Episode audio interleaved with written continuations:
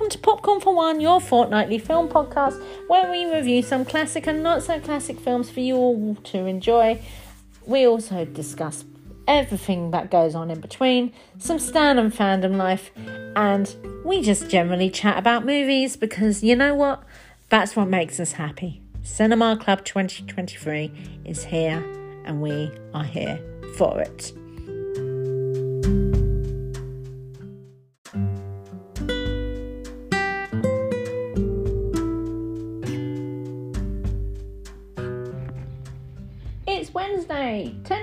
10th May 2023. Welcome to Popcorn for One, your fortnightly film podcast. Hiya, besties. How are we all? We good? I hope so.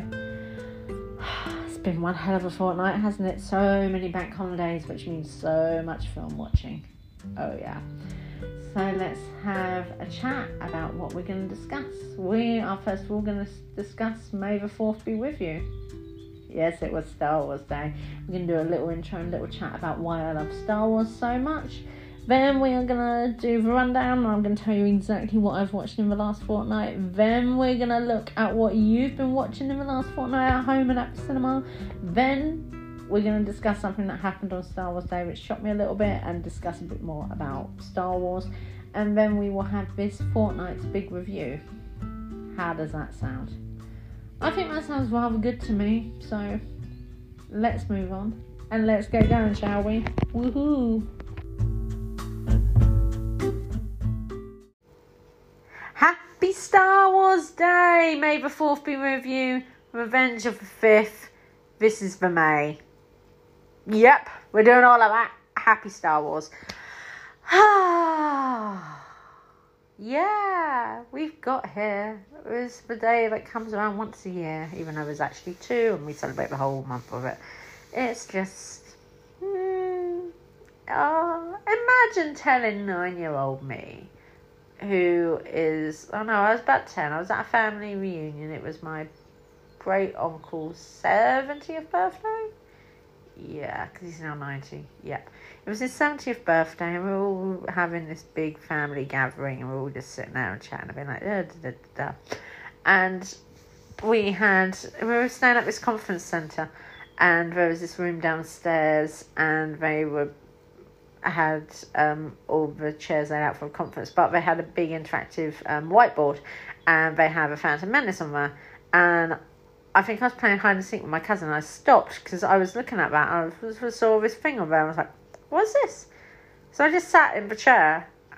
Um, it was we they put it on twice a day to keep all the kids entertained, and I, it got to the second viewing on the second day, and I went, "I'm gonna watch this." So I sat and I completely ignored all the other kids I was meant to be playing with, and I watched um, Phantom Menace and I sat there and I watched it. And I was like, "This is cool. This is fun." Uh, and then my parents came because they hadn't heard from me for a while. I'm like, "What are you doing? Like, watching this? This is really fun. This is good kids film." Like, oh no, this is Star Wars. And I was like, "What's Star Wars?" Went, "All right."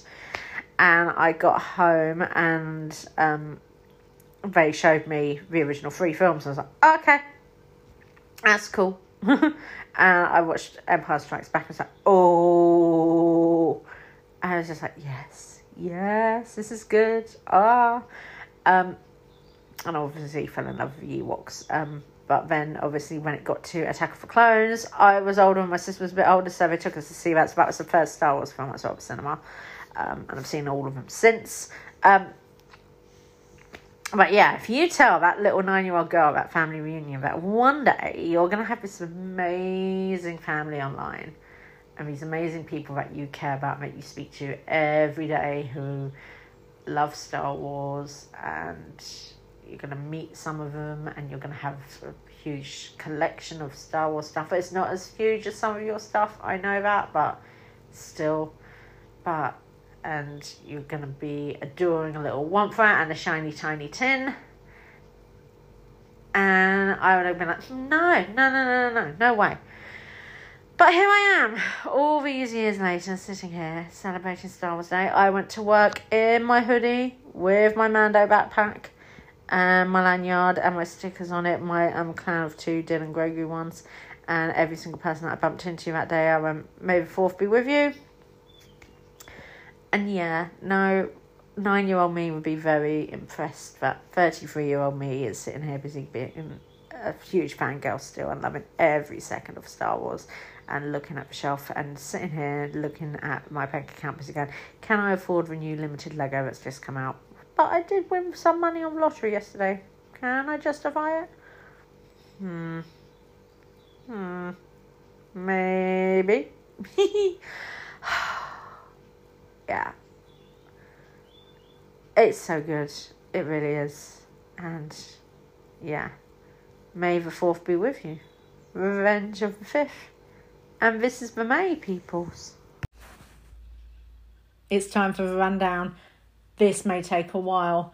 In the last fortnight, because we've had bank holidays and there's been stuff going on, and I've randomly watched things, and there's also been a TV series thrown in there. I have 19 things to talk about. I'm going to try and fly through it. I'm not sure how quickly I will. Obviously, one of those things is going to be a big review in a minute, but we'll get there. Let's go. So, we will start off by talking the Bondathon. I did Tomorrow Never Dies, and I did The World Is Not Enough straight afterwards.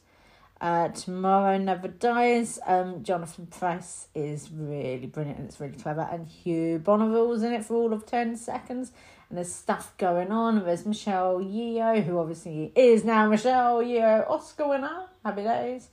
But yeah, there's a lot going on in Tomorrow Never Dies. But it's probably actually Brosnan's best Bond film. It's the one where he's the most Bond in it. Um, because in um, Goldeneye, no offense, it was all about Sean Bean, and in the world is not enough. There was we'll get to that in a second. Well, we'll get to all of it. so yeah, so yeah, it's the one where he's the most Bond. In the world is not enough, which was the next film that I watched. Um, obviously, there's two Bond villains, and we've got the M betrayal. Plus, we all had to feature everything to do with London for Millennium. The opening sequence is really good, actually. In um, the world is not enough. Uh, and obviously it's got the chainsaw in it. Uh, but Robert Carlyle, even though he's the main villain, even though we don't meet him until about an hour in, is epic. He's so dark and he's so mean, and as much as Carmen Electra's the main villain in it, I love Robert Carlyle in this film. He is fantastic, and he would have made a good Blofeld actually. He's yeah, he's very good, and it's a pleasure to watch Robert Carlyle. But Bond is kind of yeah, there's so much going on. The fact that she's called Christmas is just like really, but you know, it's still Bond. It's still fun. Then I was at my parents watching football, and I was just flicking the channels, and I was looking for something cool to watch, and we didn't have anything cool to watch. But the King's Speech was on, and it was literally at the point where he was going to start doing his therapy. And I was like, oh, okay, and I watched the majority of it. I think we got up to the point where he was about to be crowned for the football starting. It's like, ah!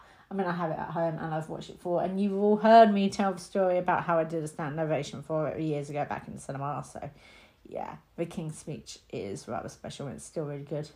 And obviously, because we've had a coronation in the last um, couple of weeks, well, this week, well, Saturday, um, it gave everyone the excuse on Saturday when people were asking, oh, what are you doing over the weekend? You just turn around and be like, Guy Pearce and go, King.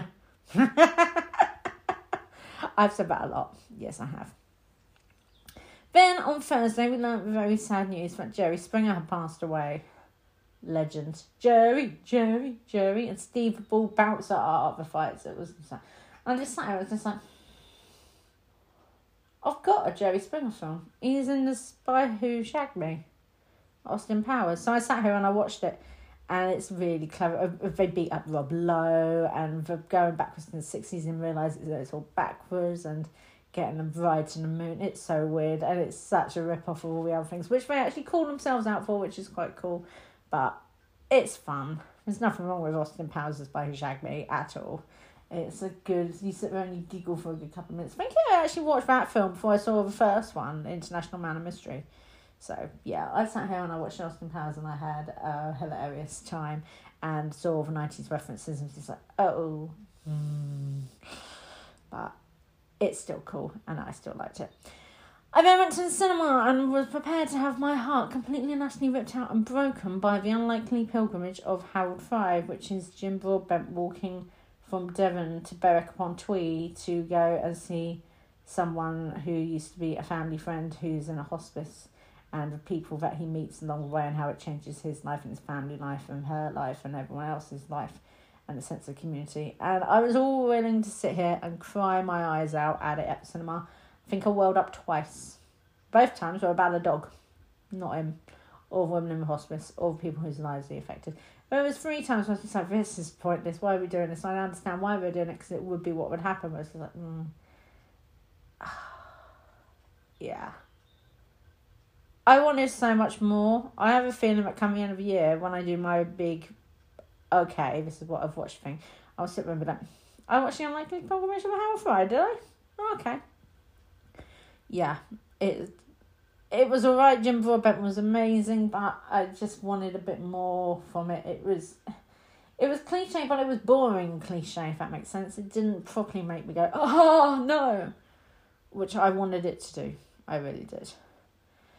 Then I was sitting here on Saturday night and I was just flicking the channels while I was having dinner and I found Grease and I watched Grease and I it was basically um from uh, the end of Summer Nights to the end of it and I was like yeah that's fun so I sat there and watched it and sang along and stood up and did a hand jive on my own in my lounge because that's what you do when you watch hundred percent.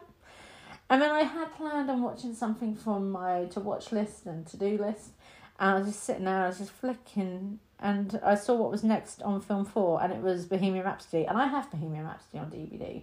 I've seen it a few times. I was just like, well, I'll put it on while I decide to watch it, and then I realised I was watching it. I was like, I could put the DVD on, make it quicker. I was like, Nah, you're sitting there now.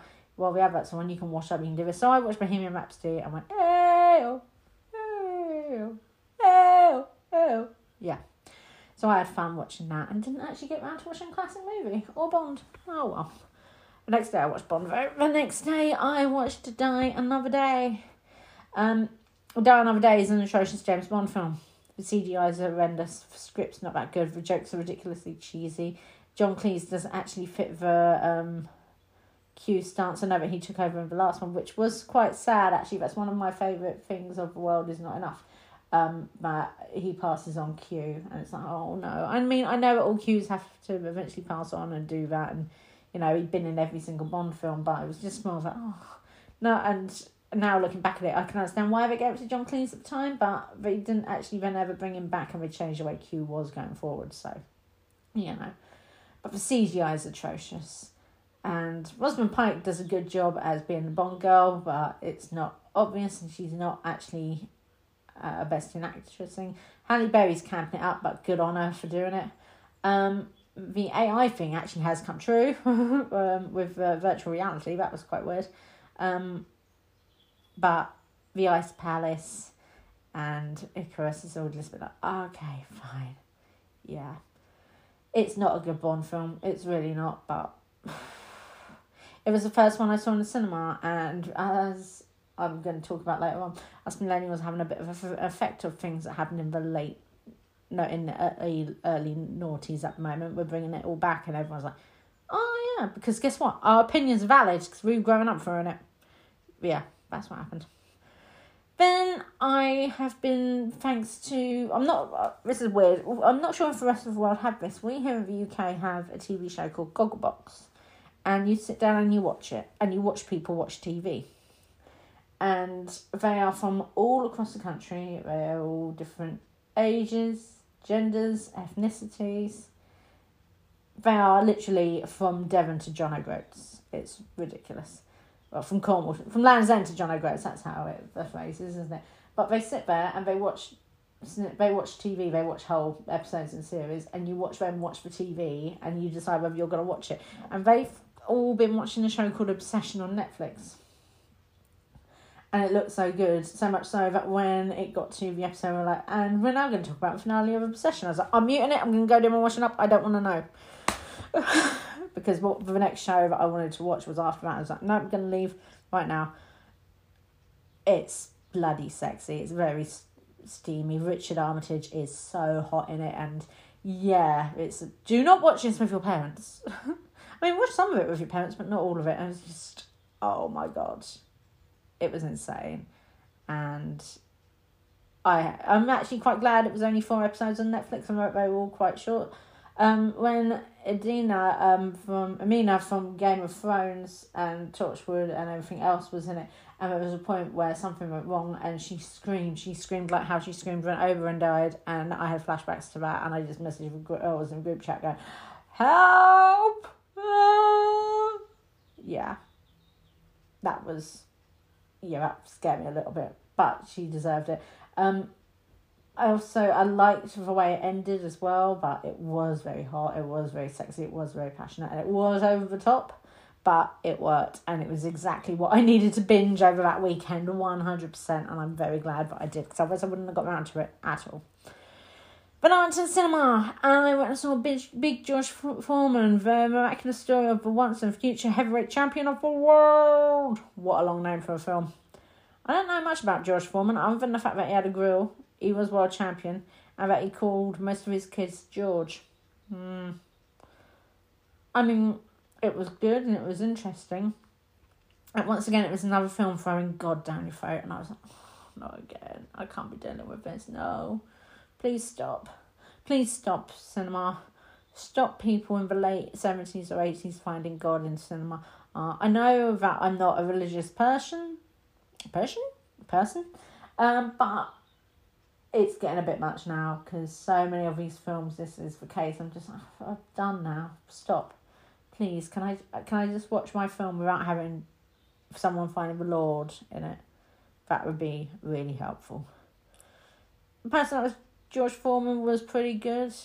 It was interesting to see how the press treated people and how attitudes, in some respects, in fame haven't changed to this day. But ultimately, I didn't really connect to anyone, and I found it a bit of a slog to get towards the end. I was like, okay, bit like a bit like a boxing fight. By the time I got to the eighth round, by the time I finished Act Two, I was like, "We done yet?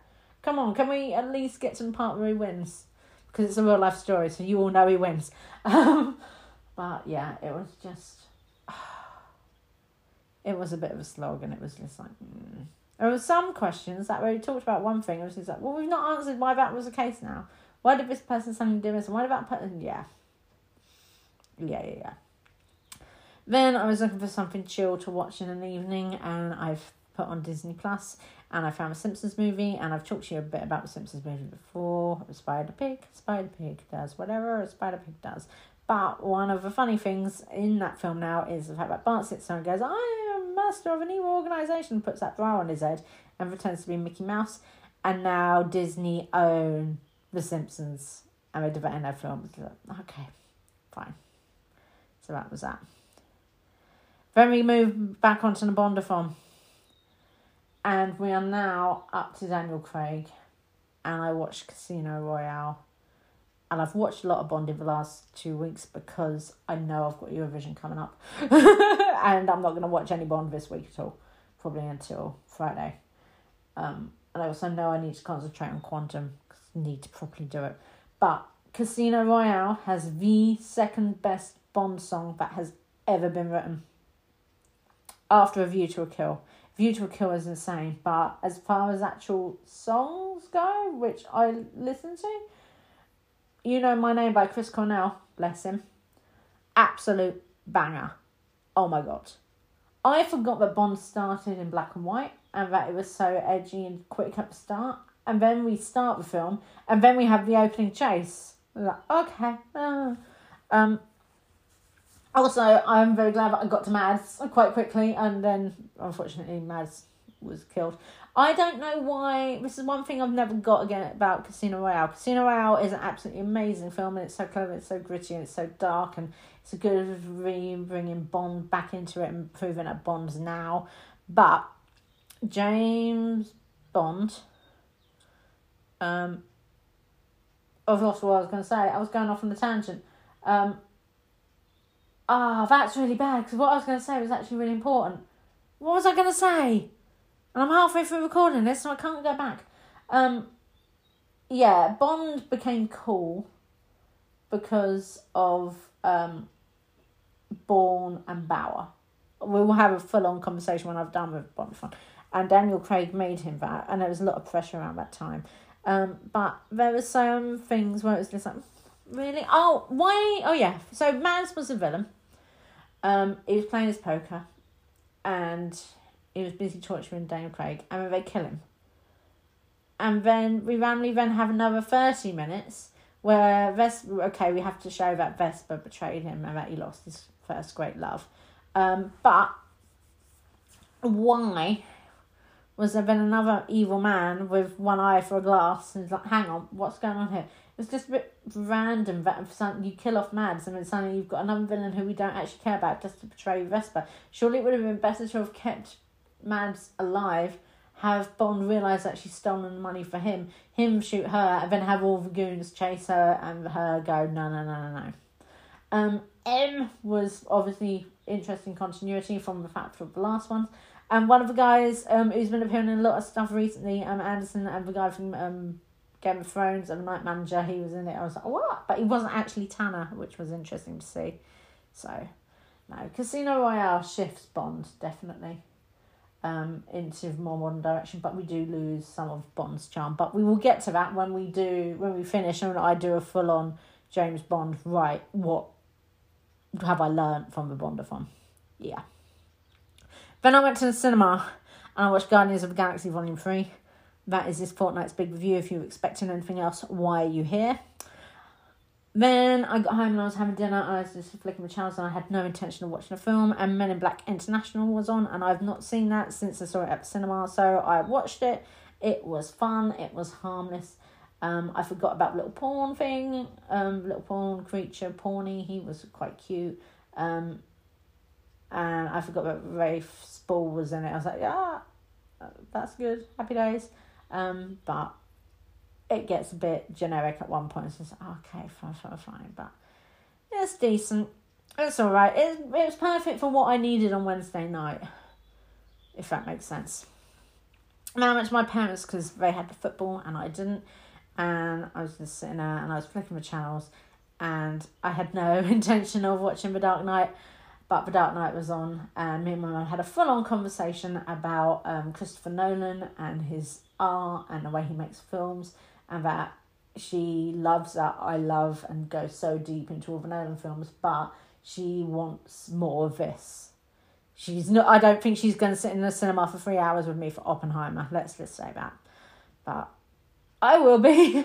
but um, we we had a deep conversation about Heath um, Ledger as well as for Joker and about what happened and now how at the time we didn't really know the full story, but now we know a little bit more. And obviously, time's grown. And I know more things about film industry and what goes on in them, so we were able to put a bit more things together and look for all of that. That was quite interesting to do. But ultimately, The Dark Knight is phenomenal. It really is. I watched that on Star Wars Day and um, it was an important football game that day, so I didn't watch Star Wars on Star Wars Day. However, I did the day afterwards because it was the fifth. So I watched Revenge of the Sith on Revenge of the Fifth, and it's bloody amazing. It's so good. Um, all the twists and the tales, and you see how it all goes. And oh yes, Natalie Portman, but I've mentioned that a little bit earlier, or later on. We'll get to that. Um, probably later. Um, yeah, Natalie Portman's the only downer in this film with General Kenobi and oh. yeah, that is definitely because I've been seeing quite a bit of bits of all the old Star Wars films, and obviously I was bombarded with everything when I went to Star Wars Celebration, which was still amazing. I'm still on a high on. Um, it's definitely my third favorite Star Wars film of all time. That final battle, um, and the um life and death of um, Anakin breathing his first breath as uh, Darth Vader breathing his first breath as his children breathe here, their first and um, Amidala breathes her last and Kenobi and trying to go and find Qui-Gon and the clones all turn, turning on him and all of that. Oh, it's so good. Although I did see a meme somewhere recently where a group of people had rented out a cinema and had put on Star Wars things for their time that they rented it and they put on Revenge of the Sith. Um, and it gets to the part where Anakin goes to kill the younglings and they all cheers because it's iconic. And you know, we're all millennials and we all love Star Wars. So we'll get to that in a bit. Then on Saturday night, I was sitting here and I wanted to concentrate on something, and I found Peter Pan and Wendy. It's the new Disney film, it's the new adaptation of Peter Pan and Wendy. It's got Jude Law as Captain Hook and Tudyk actually in an acting piece where he's not just a voiceover. That was quite nice. However, it's not Peter Pan and Wendy. It's Wendy and Peter Pan. It's not that great story. I got a bit bored halfway through. I was just sitting there like, okay yeah, nothing excited me. It didn't, which has made me feel a little bit worried about The Little Mermaid in a couple of weeks. I'm not gonna lie, because Peter Pan is one of my favourite Disney movies of all time. I'd say it's probably number three, two, or not three on my list. It's not number one because Ariel's number one. Um, I I'd say it's between that and The Lion King for what's number two on my Disney list, definitely it depends on whether as to what one's number one, which one's number two, and which one's number three. But yeah, it didn't give me goosebumps. Um, when I watch them fly over London in a cartoon or in Hook, I always think, ah, but no, it didn't give me that, and that's what I wanted. I I felt a little disappointed in it. I'm not gonna lie. So after that, I wanted to cheer up, so I decided to put on the Hunchback of Notre Dame. That's not cheering up thing, is it? If watching a dark Disney movie, but I've talked a lot about the Hunchback of Notre Dame because I, as a child, I watched it and watched it a few times, and then because it was so dark, no one's had it since. So because it's been on Disney Plus, it's more of a case of once a year, gonna, I'm gonna put on Hunchback of Notre Dame. Why not? Yeah. And then on Sunday night, my final film of the fortnight was watching The Deep Blue Sea, which was Rachel Weisz and Tom Hiddleston. Rachel Weisz is suicidal and is having an affair with Tom Hiddleston's character and wanted a divorce from her husband, and her life spirals out of control and she gets a bit drunk and a bit out of it. Um, I watched it with the Tom Hiddleston girls, and Tom Hiddleston takes off all of his clothes about 10 minutes in, and after that point, it doesn't peak. And she's really uppity and she's really mean and she doesn't actually really care about him and he's more concerned about winning the war. Um, she's also having ptsd and her actual husband who is much older does actually love her and it's just like you've ruined your life love and i'm actually quite grateful that at the end it all falls apart for her. But i was like yes that's fine but the rest of it was just like well i knew where we were going once she said i want a divorce i was like well he's going to offer you the divorce he's going to prove that he loves you and the other one's i'm going to leave you and you're going to have nothing. And i knew that was going to happen i was just sitting there waiting for it. It was just a bit like okay. It could have been much better tom. I'm sorry. But you did take all your clothes off. That was rather nice that's it that's what i've watched in the last fortnight oh my god that took forever in theory, it didn't actually take me that long because um, 18 reviews in theory, 22 minutes. We also did have a King's Coronation, which took three hours in this week. That was interesting. Um, but, you know, it's getting crowned. It's a king. We're going to do a few more of these in the years to come. So, well, at least we all know, know what's going to go down when it happens. That's what I watched. I hope there's some stuff there that you want to watch. I hope I've given you some insight into a few things. Lots of Bond insight, definitely. um, but yeah, um, next time will probably be much shorter because there'll be stuff going on. And yeah, Eurovision takes precedent for the next week, well, for at least three nights of it. So that is that. That's what I've watched in the last fortnight. You're welcome, peoples. Who wants to know what you've all been watching in the last fortnight? I do, I do. Let's have a look at what you've been watching at home and at cinema for the last two weeks. As always, we start with the DVD and streaming chart. So, as of the 26th of April 2023, Avatar remained at number one. Happy days for that. Still haven't seen it. Ant Man and the Wasp Quantumania entered at number two. Megan was at three. Lamborghini, The Man Behind the Legend, was a re entry at number four. Plane the Gerard Butler film was new entry at five. Roald Dahl's Matilda musical dropped to six. Elvis was at seven. Top Gun Maverick was at eight. June was at nine. And Winnie the Pooh, Blood and Honey was new entry at ten. There were a few other re entries, such as Mrs. Harris Goes to Paris, and the Fast and Furious films, and the Street Fighter box set was a new entry at number 34. So that is interesting to see what, that was ha- what happened that week. Then, fourth week of the 3rd of May, Avatar Way of Water remained at number one. Uh, Man and Wasp Quantumania remained at number two. Plane leapt up to number three. Lamborghini stayed at four. Megan dropped to five. Roald Dahl's Matilda musical stayed at six. Puss in Boots: The Last Wish jumped back up the chart to number seven.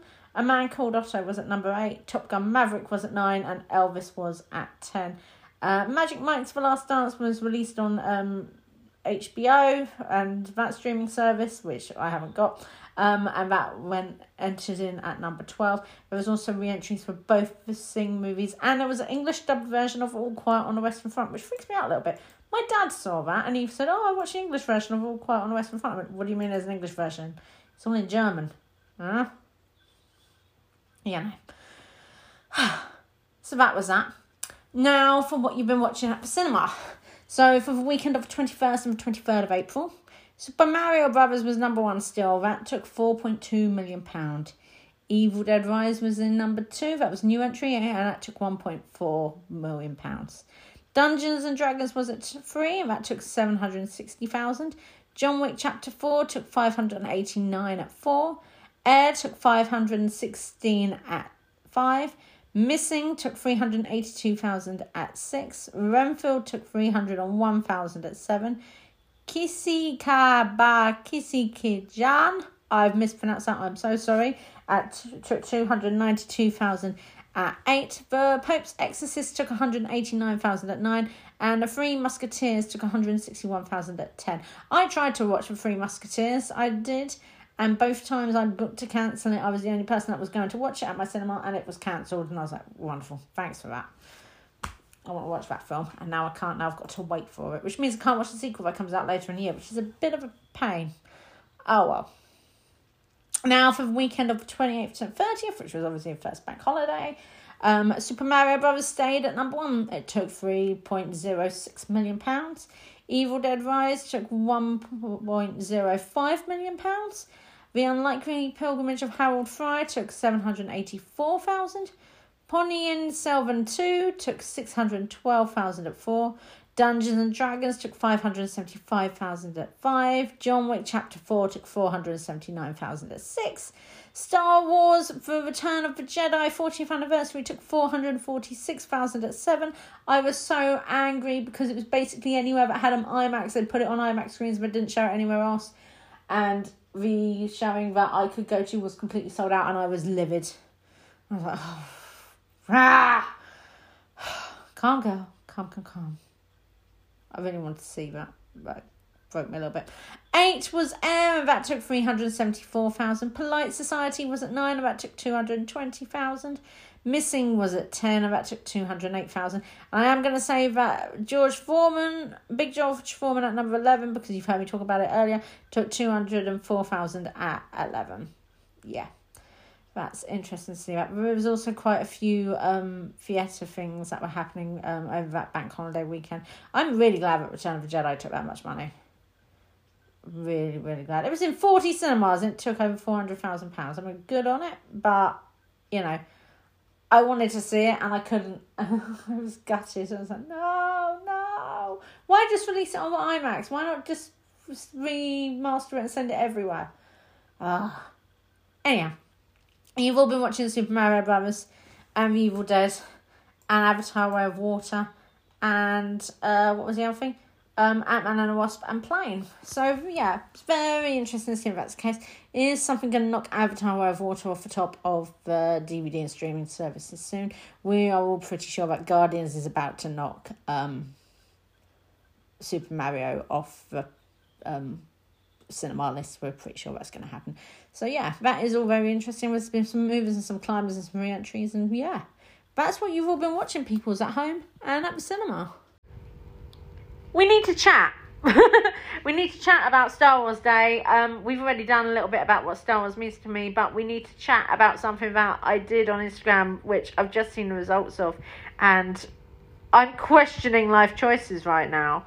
I did a poll I put a poll down. Um, obviously, as far as cinematic Star Wars film releases, we're complete for the time being. The story's been told. However, we still have some questions um, that will need answering, and obviously, there will be more films coming soon.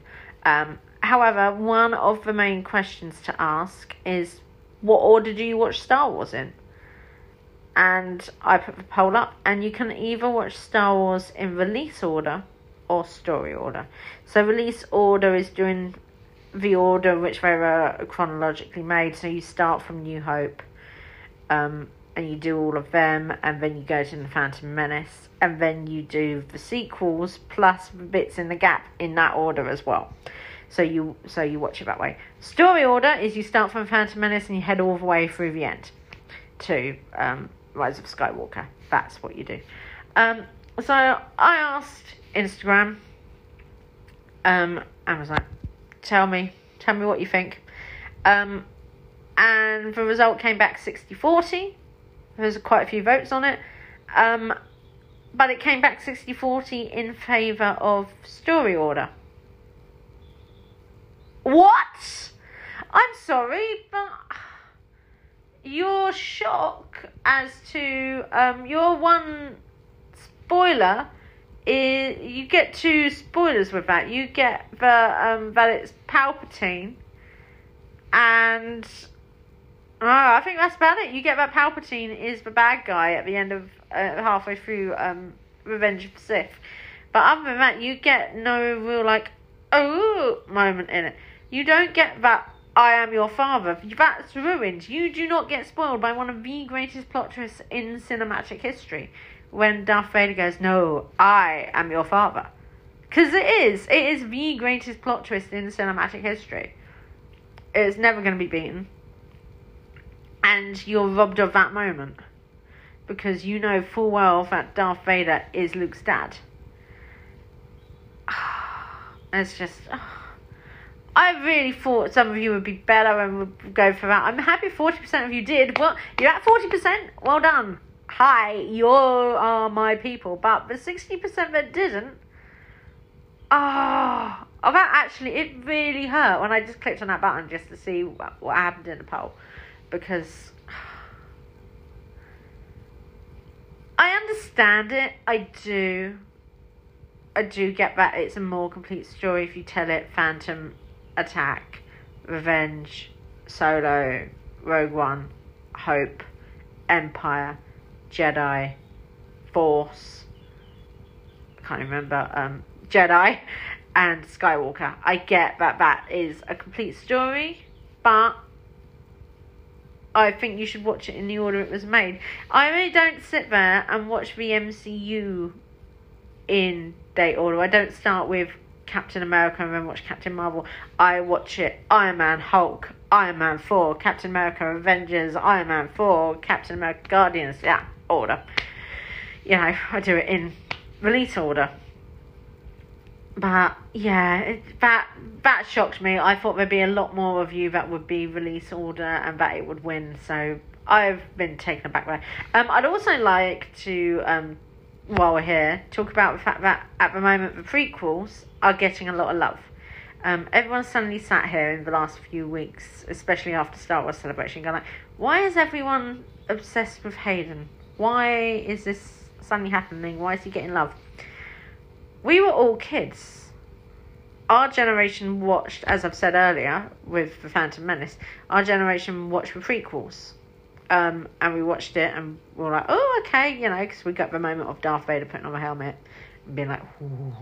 Um, but we we got the prequels, and obviously there was a time where there wasn't social media and things like that um, between 99 and 2005, or it was just growing, and it was all just filmed of forums and things like that of adults busy moaning about how bad Hayden Christensen was, how bad those films were. And I get that The Phantom Menace is not the best Star Wars film.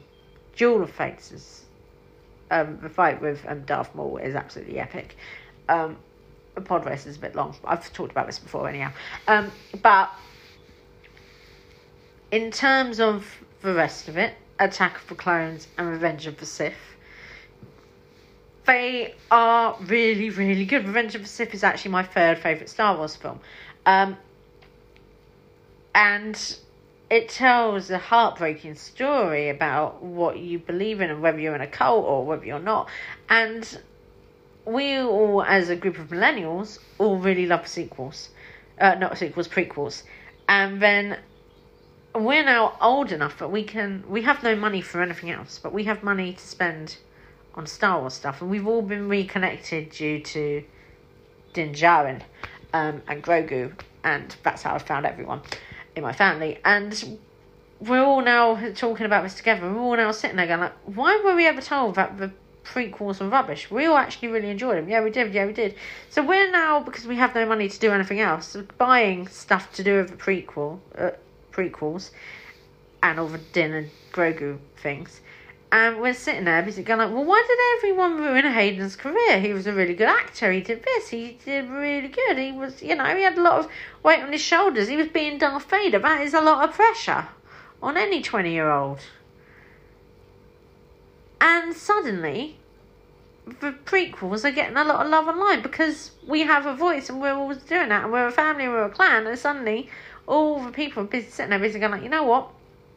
Maybe prequels were good. So yeah, it's it's coming to light and we're all loving it and we're all just spreading our love for prequels and people in it and except Natalie Portman. I'm sorry, she's not a good actress. I'm trying so hard to watch her in a film and watch her be good, and I'm not enjoying them.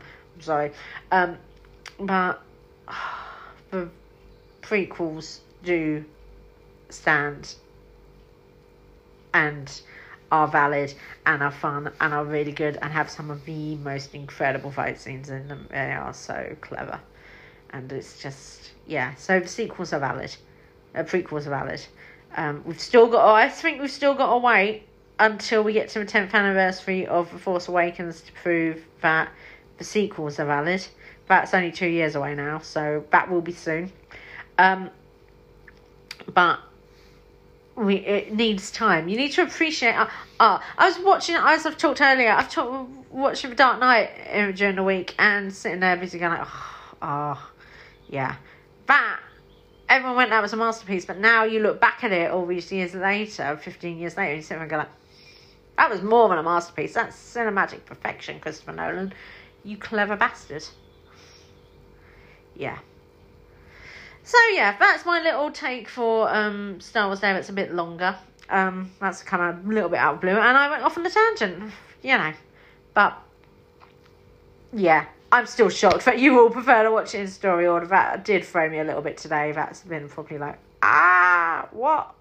Because I thought I knew some of you. I really did. And now I don't. And now I've got to ask you all questions. Ah! It's time for this fortnight's big review. This fortnight's big review could only really be one film. It's Guardians of the Galaxy Volume 3. Here we go. Thanks for listening. See you next week. if you've been here forever, you know full well that I love Marvel and the Marvel films and Marvel shows. They've not hit the best patch recently, but you know, we get there. Um, but you know that I find reviewing films like this, where the world wants to see it and countries get it at different times, quite hard. You will have seen that in my writing and you'll have seen that in my talking because obviously there's Easter eggs, there's spoilers, and there's hidden little gems, and it all adds to such a bigger picture. So it's really hard to talk about. However, I love the Guardians. The Guardians have a very soft and special place in my heart. Um, years ago, before I got my cinema card and started going to the cinema on my own, I wanted to go and see Guardians of Galaxy, and my best friend said, "Yeah, I'll come with you." And we queued up at our local cinema, and we got there, and the people before us got the last two tickets to it, and I was like, "Darn it!" And it was before it was rebought back out, and I didn't actually go and see it, and I was a little bit gutted. And then when I did finally see it, I was like, "These are my misfits. Are my people. They are because you can recognize your friends and yourself in parts of all of them, their flaws or their strengths. And okay, yeah, they're bad people, but they do it out of what they think is good and to protect themselves and those they love and they care about in the end of the day, and to save the world. And obviously, um, James Gunn's made an incredible story, and you can just watch the Guardians of the Galaxy, those three films. Okay, Avengers added to that a little bit, but you can watch the three films um, on their own. Um, you do need Infinity War and Endgame to explain a little bit going into this one, but you've probably then seen that. But so this is the third volume. It is emotional. It is long, but it doesn't feel long because when I saw that we were getting to Act Three, I was like, hang on, we're in Act Three. What? The? And I looked at my watch, and it said that we were an hour fifty-five in. I was like, oh my god, ah, this is it. This is all gonna go down. Oh god. Oh no no no no no no no. I was like, oh no, I can't be dealing with this. Oh, I can't be ready to say goodbye. I started running up a little bit early on. I full on blubbed and cried at least three times. Um, it was really funny. It was sweet. It was full of action. There was a point where um, Dave Bautista actually got to lay a smackdown on some candy asses. I know that's a rock, but you know, you get me there. But um, everyone got a chance to shine in it. It didn't feel like anyone had a bit of a backseat. Uh, I know that there's less of Rocket in the main story, but there's his um, origin story within it. That's kind of shown in the trailer, so that makes sense. Um, but it was so good in the way that it dealt with that. And the villain, the villain was really good. He was actually better than the villain in that man. I was sitting there halfway through, going like, why aren't we building it around him? The rest of this phase of the MCU. Why are we building it around Kang? Um, I connected to him and what he wanted to do a lot more, and I felt really bad for things. There was all sorts of stuff going on. There were some really sweet moments. There were some moments of friendship. There were some moments of humility. There was some scary bits. There was um, a running joke throughout the entire thing, which was like yes. And there were so many James Gunn Easter eggs in there. So much so that there was one point when someone turned up and went, "She's here! Oh my god!" yeah, I had a moment at that. I was properly full on going like, oh my god, oh my god, I need to tell everyone. I need to tell everyone. And I was like, I'm watching this Wednesday. Yeah, I watched it Wednesday. Um, and the rest of the world didn't get it till Friday. So I had to sit here and be like, mm. and then I had another friend that watched it on Friday and then got home and went, oh my god, I've seen Guardians of the Galaxy. And then one of our members in our group chat went, don't you dare spoil it. And I was just like, well, you need to take tissue. She's like, well, I'll cry anyhow. And I was like, oh, okay. That's all I'm telling you. But the other one was like, I need to talk to you all. And I was like, Check, talk to me separately, please. We've not done that yet. I think we're waiting until everyone's seen it. And then we'll just have a big, huge group chat loving about it, going, oh my god, Guardians of the Galaxy. the music was on point. It was a good closing music song as well. Uh, the end credit scenes were very good. Um, there was some cameos, which was like, yeah, that's good. Yes, I'm glad they're in it. Um, especially within the Ravagers. Um, I loved the different worlds they went to and the different places we saw. I loved uh, Layla. I love Layla. She was adorable. Um, and yeah, there were some truly heartbreaking things. I really, I since I've moved offices, I have not seen a film twice. Um, mainly because the first one, but I have seen twice at cinema this year. Um, I saw before I moved offices, so it was easier for me to do that. Um, but this is a film where I'm sitting here right now and because I can't talk to you about it because you know it's Guardians of Galaxy and I can't spoil it for you because you're going to see it in the next couple of weeks. Um, I am probably going to go and try and see it again this week, probably on Wednesday because it's the only day when there's not Eurovision. So I have no idea what time you're getting this on Wednesday. um, but yeah, I I really connected. Um, I know that they're my Marvel friends and that I've been through a lot of them and I've gone through personal development and stories with them. And I love James Gunn's writing and his humour and the fact that he breaks your heart when he needs to. Um, but it was such a story of closure, which didn't actually lead to closure, but did. Um, was interesting how the last scene of the film after the end credit then put something on there. I was like, hmm, okay. Uh, but it feels like if we don't go back, if this is it for the Guardians and their contracts are up and they're all off, um, I'm happy with it. Because it ended, there was no forced relationship. Everyone got to do what they wanted to do, and there was some tears, and there was some happiness, and it all just, it just worked. Um, Will Poulter's addition as Adam Warlock was not what I expected, but was so much fun because I think that was the point and it just worked.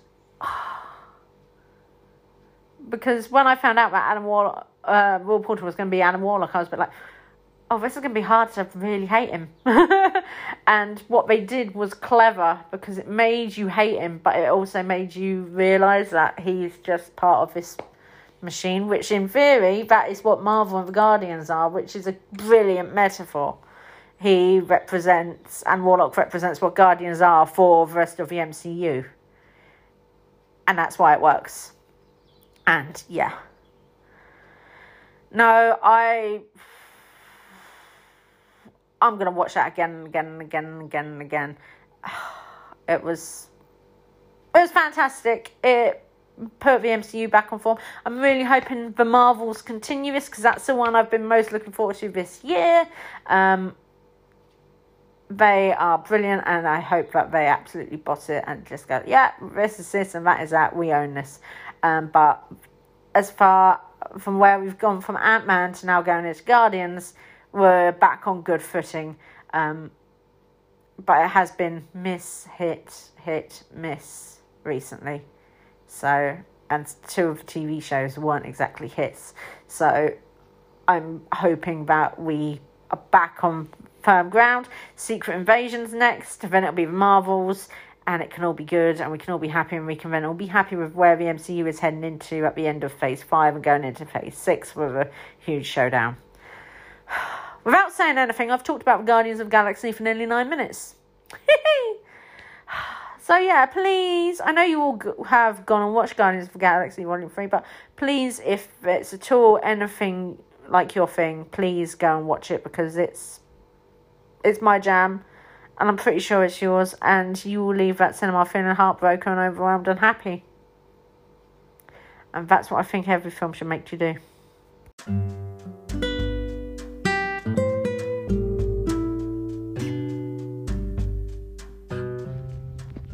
And that is that for this fortnight's episode. Thank you all as always so much for listening. It's really appreciated that you go here and you give up a few minutes of your day to listen to the ramblings of a mad woman who loves film and Star Wars.